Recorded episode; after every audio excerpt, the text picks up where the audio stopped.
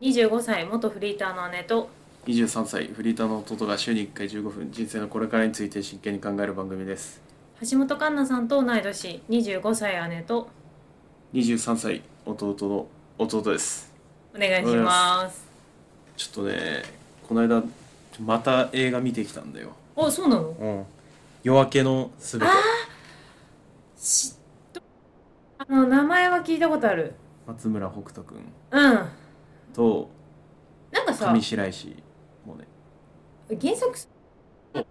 でお前子さんのうんそうだよね俺そう読んだのあよあー先に原作を読んだのそうあのね、うん素晴らしかったええ原作より好き映画の方がっー、あそんなことあるて思うじゃんえそんそれはなくないそんなことあると思うじゃんうんえ原作は超えられないよ原作超えた俺は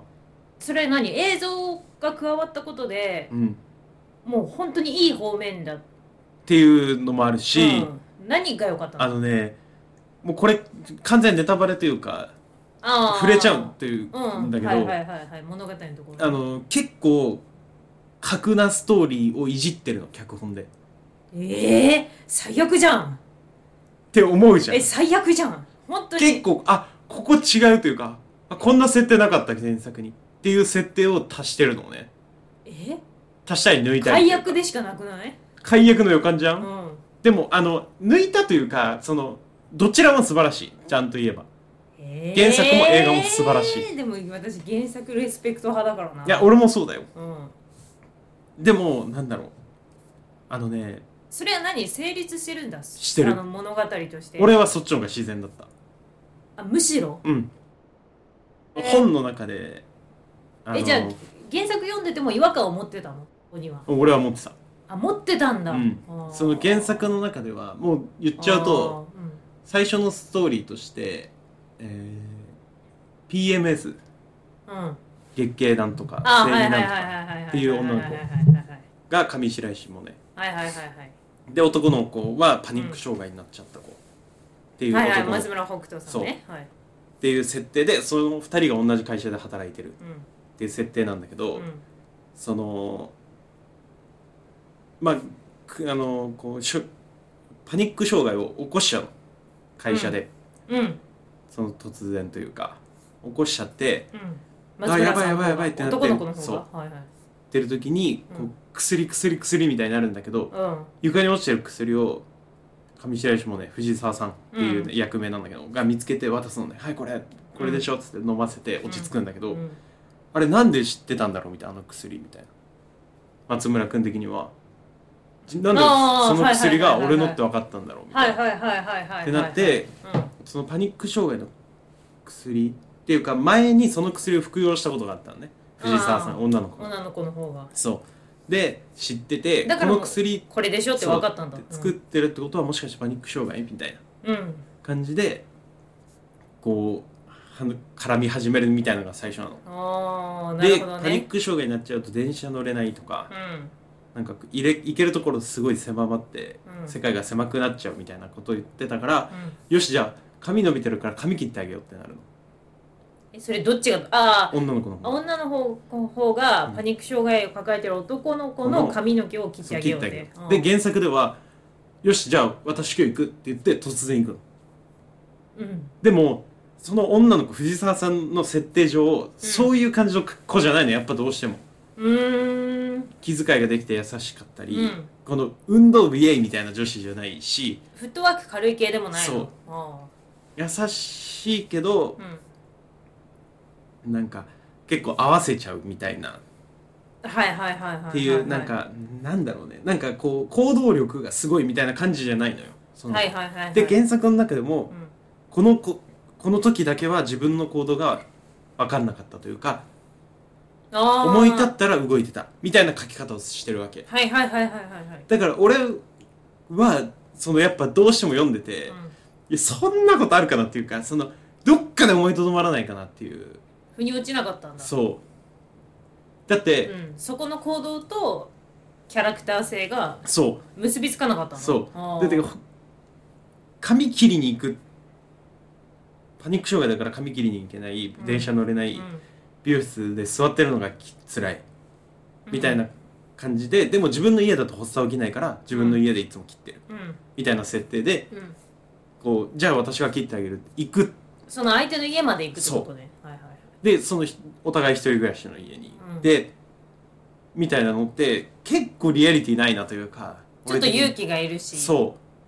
うでそれこまでで踏み込まないんじゃないかって思ったの、そうんでそこにこう行ったた後の説明がうんそのやっぱ自分でもこの時はちょっとどうかしてたというか自分でも分からなかったみたいな説明をされちゃうと俺的にあーはちょっと後付け感があったってことはいはいここのなんか明確な理由というかはいはいが欲しかったなっていうの以外は素晴らしい小説だと思ってたのへえはいはいはいでそこを書いてたもんどうしたかっていうと、うん髪切るタイミ髪切った後に、うんじゃあこのそっから仲良くなってうんこのじゃあ自転車プレあげちゃうとかうんよかったらいやあ使ってないからあげあげるみたいなのとかで、うん結構グッて深まってく仲がうん良くなってくみたいな感じの小説なんだけどう映画は逆にうん自転車をじゃああげようってなるの先にん行けないんだったら電車乗れないんだったら自転車あげよううーん私使ってないからでこうやってダーンって行って家まで家まで行くのはその最初見送ってるからパニック障害障害起こしちゃった時にあー発作起こした時に家までついてって送ってってあげてって言われてうん送ってるじゃん、うんでそれで家を知ってるからはいはいはい自転車を時に行って、んこれよかったら使ってみたいなストーリーとして矛盾がないんだそうあーでで出てきた時にちょうど髪切る装備をしてんの松村君が映画の中ではああーまさにそう髪を自分で切ろうと思ってたそうところだたこと被ってるの青いのねはいはいはい、で「え何してんの?」みたいな「いや自分で今から髪切るんですけど」みたいな。うんああなるほどねえだったら私が切った方がマシじゃないっつって切ってあげるよおお部屋行こうで部屋行こうっていうかもう玄関で開けてさ会話してるからえじゃあ私が切ってあげるよみたいな感じで行くわけ、つながるんだそうねこれってめっちゃ自然じゃん確かにだから俺は映画のこの入りのが好きだったのそこはもうストンと入り込めたんだそうで松村君も別にいちいち脱がないじゃんいピンポン押されて髪切る装備をつけててもさ不自然じゃなくないっうんまあまあまあそうだねていう、うんその山添君っていうキャラクターなんだけど男の子、山添君も結構サバサバしてるというかもう仕事を定時で帰ってみたいなで前うんパニック障害になる前は普通にバッチバチの企業で働いてたのへー終電超えるみたいな泊まりはいはいはいではいみたいな仕事をしててで彼女も普通にいてみたいな設定なんだけど、うんでそれパニック障害きっかけにもう結構世界を遮断しちゃってるみたいな設定だったんだけど、もう俺はそれがめちゃくちゃ納得というかここの入りが違うだけで、えー俺は相当映画いいなと思ったの。そうなんだ、うんでそれ以外の部分はなんだろうその描き方も含めてうん違和感がなかったんだ、違和感がないええけどやっぱ小説だから書けることあの山添君が PMS の発作に発作というかこうイライラに気づくのようんうんあちょっと今一人で怒っててもらっていいですかみたいなうんこのまき散らしちゃうのね一回最初にはいはいはい、山添君が飲んでる炭酸のプシュっていう音にうん、めちゃくちゃイライラしてあ女の子の方が「ちょもうそれ炭酸読むのやめてくんない?」みたいなうんうん山添君「あごめんなさい」みたいな感じで「え何その態度?」みたいなああでグーって最初喧嘩しちゃうわけようそうそれでんそのそれが最初なんだけど、うだかんらその PMS のそのイライラに気づくとかは小説の方がめちゃくちゃ丁寧に書かれてるうーんの、ここの首の筋肉のところがグッて上がっててとか、はいはいはいあこの気づいた時の描写とかもそう細かいんだ顔色があこれそろそろだなとか、うん1週間ぐらい前から丁寧に書かれてるんだけど、なるほどねそうでも映画ではさそのこう首のところをこうアップにしてとかはさちょっと野暮というかさ、はいはい安っぽい演出になるそうじだゃん、ねで言っちゃうのも違うそうだねじ変ゃんにナレーションみたいな感じそにうするのもね冷めるよねそう山添君が言っちゃうのもなんかうん安っぽこいしれはみたいな感じになるもんねそう冷めるから、うっんていうのもでもそこはもうノータッチで「あ一人で怒っててもらっていいですか?」みたいな急になるんだけど、ん俺はそれを原作を読んでるからあーなちゃんと後ろら、からこう見てる姿でこう声かけて「ちょっとイライラしてます」みたいなうんうん「で何?」みたいなでそこの多分演技で伝わってるじゃんはじ初めて見る人は,、はいはいはいはいえ原作を読んでない人はイライラしてるっていうのが伝わるんだけどだからそういうのは結構補足的に俺は原作の知識あった方がいいなとは思ったんだけどうんうんでももう映画としてはええで彼女がいないってーうん、言ったじゃん、小説の設定は映画はい、いるんだよねえ松村さんの方にうそあそうなんだうそうじゃあ結構違うんだねへ結構違うえうんでその彼女がう私ん出出向出向だっけななんかでロンドン行くのうんうんうんみたいになってあそうなんだみたいなとかもあってうんそのなんだろうでもうこれも最後も違うんだよねへえ上白石萌音ちゃんの方がお母さんの介護で地元帰るんだ愛媛広島うんに帰るんだで仕事辞めちゃう、あもう離れ離れではあるんだそうへー恋愛要素匂わせみたいなのも本当にないあそうなんだ本当にないあれは全然恋愛映画じゃなくてあすうんなるほどねそれは小説の原作もそうなの原作はラストにうんほんのりあこるれ言っちゃっていいのかな まあ全然いいよね、、うんうんザイツに「あ山添君のこと好きかも会いに行こう」で終わるかなああじゃあ女の子の方がそうちちょっょっとと自分のこれは好きかな恋心にみたいな自覚がある感じで終わるんだそ別に恋人に関係になるとかまではそうそうそう描かれてないけど描かれあーへえこれはもう本当に何だろうどっちも素晴らしいというかあそうなんだ、うんじゃあ本当にいいあれだったんだねへめちゃくちゃ良かったあの映画えぜひ見ていただきたい最近公開されたばっかだよねそうだ2月の真ん中ぐらいだった気がするそうだよねまだ全然今月2月の話で1しょヶ月は経ってそうだよね、うんえー、見てみようかないやマジでえ良かったんだマジで良かった夜明けのすべてうん正直パーフェクトデイズ超えマジうんマジパーフェクトデイズうんパーフェクトデイズよかったよいや良かったんだけど、うん俺一個さ、うんすごく嫌なシーンあったのよ言っていいパーフェクトデイズでえー、何うんあのお母さん迎えに来たじゃん、うんうん、娘娘娘という、あれは何関係性で言うと何なのあの、めいっ子ちゃん姪じっゃない子か、のあのお母さんの車がすごく嫌だった黒のセダンというかうん、はだった黒のセダンだったでしょ、はい。なんかそのそこの対比がうん。極端すぎてってことというかそなんかのわざとらしいの黒のセダンなんだっていうそのえなんだろうえ、なにそこでさどういう感情になったのさ冷めちゃったかななんうか、ん。だからあれでしょその、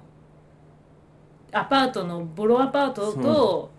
に住んそでるう生活との対比じゃん兄と、もうあの車で向こう側の生活って十分想像できるわけじゃだんからその違う世界そうの、あの話というかそだ生ねきてる人たちの兄と妹のね。住み分けのシーンだったと思うんだけど、え、何が引っかかったのいやなんか黒のセダンに引っかかったの、うん黒のセダンかじゃあ黒の別の車だったらいいのベルファイアとかの方が良かったかなアルファードいやえともうか全然わからんワンボックスのでかいややべ知らん知らん知らん知らつんの方がなんでな何がセダンっていう車に対して、うんなんか根底にあるんじゃないの偏見が違う先見を見せつけられた気がしたえせ偏見を見せつけ偏見を見せつけられた気がしあた偏見をそ何こううどやっていうこの黒のセダンですぜみたいなえー、なんかえあそううんなんか黒の、うんあそこだけが黒のアルファードだったら引っかからなかったそうだねいやちょっとよくわかんないいやなんか、うんあの女の子からもそんな感じの匂いはあんましなかったというかあー娘さんからはいはいはいお母さんあのい一般的に言うちょっと上流家庭みたいなそう感じそうのそうそう匂いを、あの結構消してこっち来たなっていいうかわゆるお金持ちな感じそういやそれはだからあの多分10代ぐらいでしょあの子ってそうそうそう設定的には、それはあのそこへの反発心もあるし、その青さがなやっぱ残ってるっていういやでもさ運転手つけてたよねだってあの車そうだよだからそんな家庭に生まれ育ってたいやいらあんな無リ垢ュなック感とじかの背負うかなあんな感じっのてその化粧っ気もない思うそうあの何にも染まってない純粋な心な感じの子にはならないと言いたいのいやじゃなくて、んもうちょっと節々に溢れるはずだってことそう要素があるんじゃないかなっていうかあーすあそこで座って待ってた時とかうんなんか最初全然そんな感じに見えなかったから本当にまあそうだねそうなんかだんだんの中でなんかおじさんとママは住む世界が違うんだってみたいなそうそうそうそう話とかからまあちょっとそのうんなんだ生活環境とかは違うんだろうなみたいなのはあったけど中間でもなかったじゃん別に役所さんとお母さんの中間的ななんかうん、あれでもなかったからうんちょっとその対比があからさますぎて冷めたってことそのクロンそセうダだンがねそうおーえーあのシーンだけがちょっと好きじゃなかったというかでもあの会話とあの会話とか、うんお母さんと役所さんの会話とかうはんすごく良かったあそうし好きなんだけどあそうこれだね俺は本当正直これあそうじゃあちょっと見に行こうかな、なんかあのすごいめちゃくちゃ良かった本当あの映画あそうなんだうんえ逆にさあれは見ないのカラオケ行こう見ないかな いや見ないわなんでハマんないんだかないやうん綾野剛さんな感じじゃない別にいや原じゃ作でなくて原作で見てあの、まあ原作で満足っていうのもあるし、うん実写で見たくないよいやぎ自身見なくてもいいっていうのもあるんだけど、うんそう男の子なんかもうちょっとどうにかならなかったかなっていう、あそううん、子供の方ああそうそうかんだなじゃあ別にあんまり惹かれないんだうんちょっとまあなんかちょっと申し訳ないけど、うん安っぽくなっちゃうんじゃないかなっていうかえあドラ本当漫画うのん世界観は保てないんじゃないかな結構でも映画好評だけどねあ本当、うっんていうイメージかな、あそうなんだうん、じゃあもう最近のダントツのおすすめう前ん中、夜明あけのすべて違う前中じゃない夜明けのすべ夜て明けのすべてうんああじゃあちょっと見てこようかなマジでいいもう映画監督と脚本家も調べたもんねあすぐ本当、うんじゃあほん本当良かったんだね、マジでよかったへえそのだから上白石萌音さんとその松村北斗君も別に違和感なかったんだ原作読んでた上であそうだねまあやっぱ小説って絵ないからさそうんそんなにこれですってバンってこられてもそうやっぱり意外とすんなり受け入れられた俺はね全然、うんまあイケメン俳優というかアイドルかとは思ったけど、まあ、ジャニーズからとはねそうそうそうそう、はいでも全然演技うまいしうん、全然そこは気にならなかったんだ気にならないああそうなんだ、ああじゃあちょっと予約しようかななんか平日の夜とかに見るの良さそいやマジでいいううんその映画あのね本当にマジでいいあの映画 そうマジでいあい本当あそんなにですかマジでいいあじゃあわかえじゃあちょっとこの場でもうそのままあのーこれ収録終わったら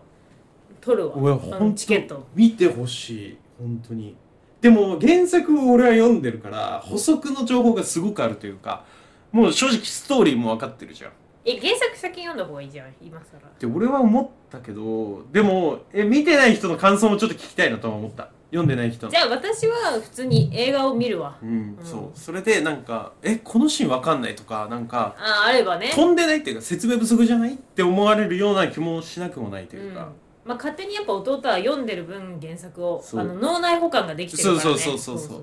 あこのシーンあれだとかはいはいはいっていうのもあるけどじゃあぜひぜひね見てほしい見てほしいうんああじゃあそこまで言われたら見るわパーフェクトデイズ超えです、本当マに。ジかうん、マジかパーフェクトデイズいや、めちゃくちゃいいよ。うんわかったじゃあでもでもじゃあ見ますわ見ますわうんぜひうんはい、皆さんもね、見てください。まだやってると思うんで。うん、それではまた来週です。さよなら。さよなら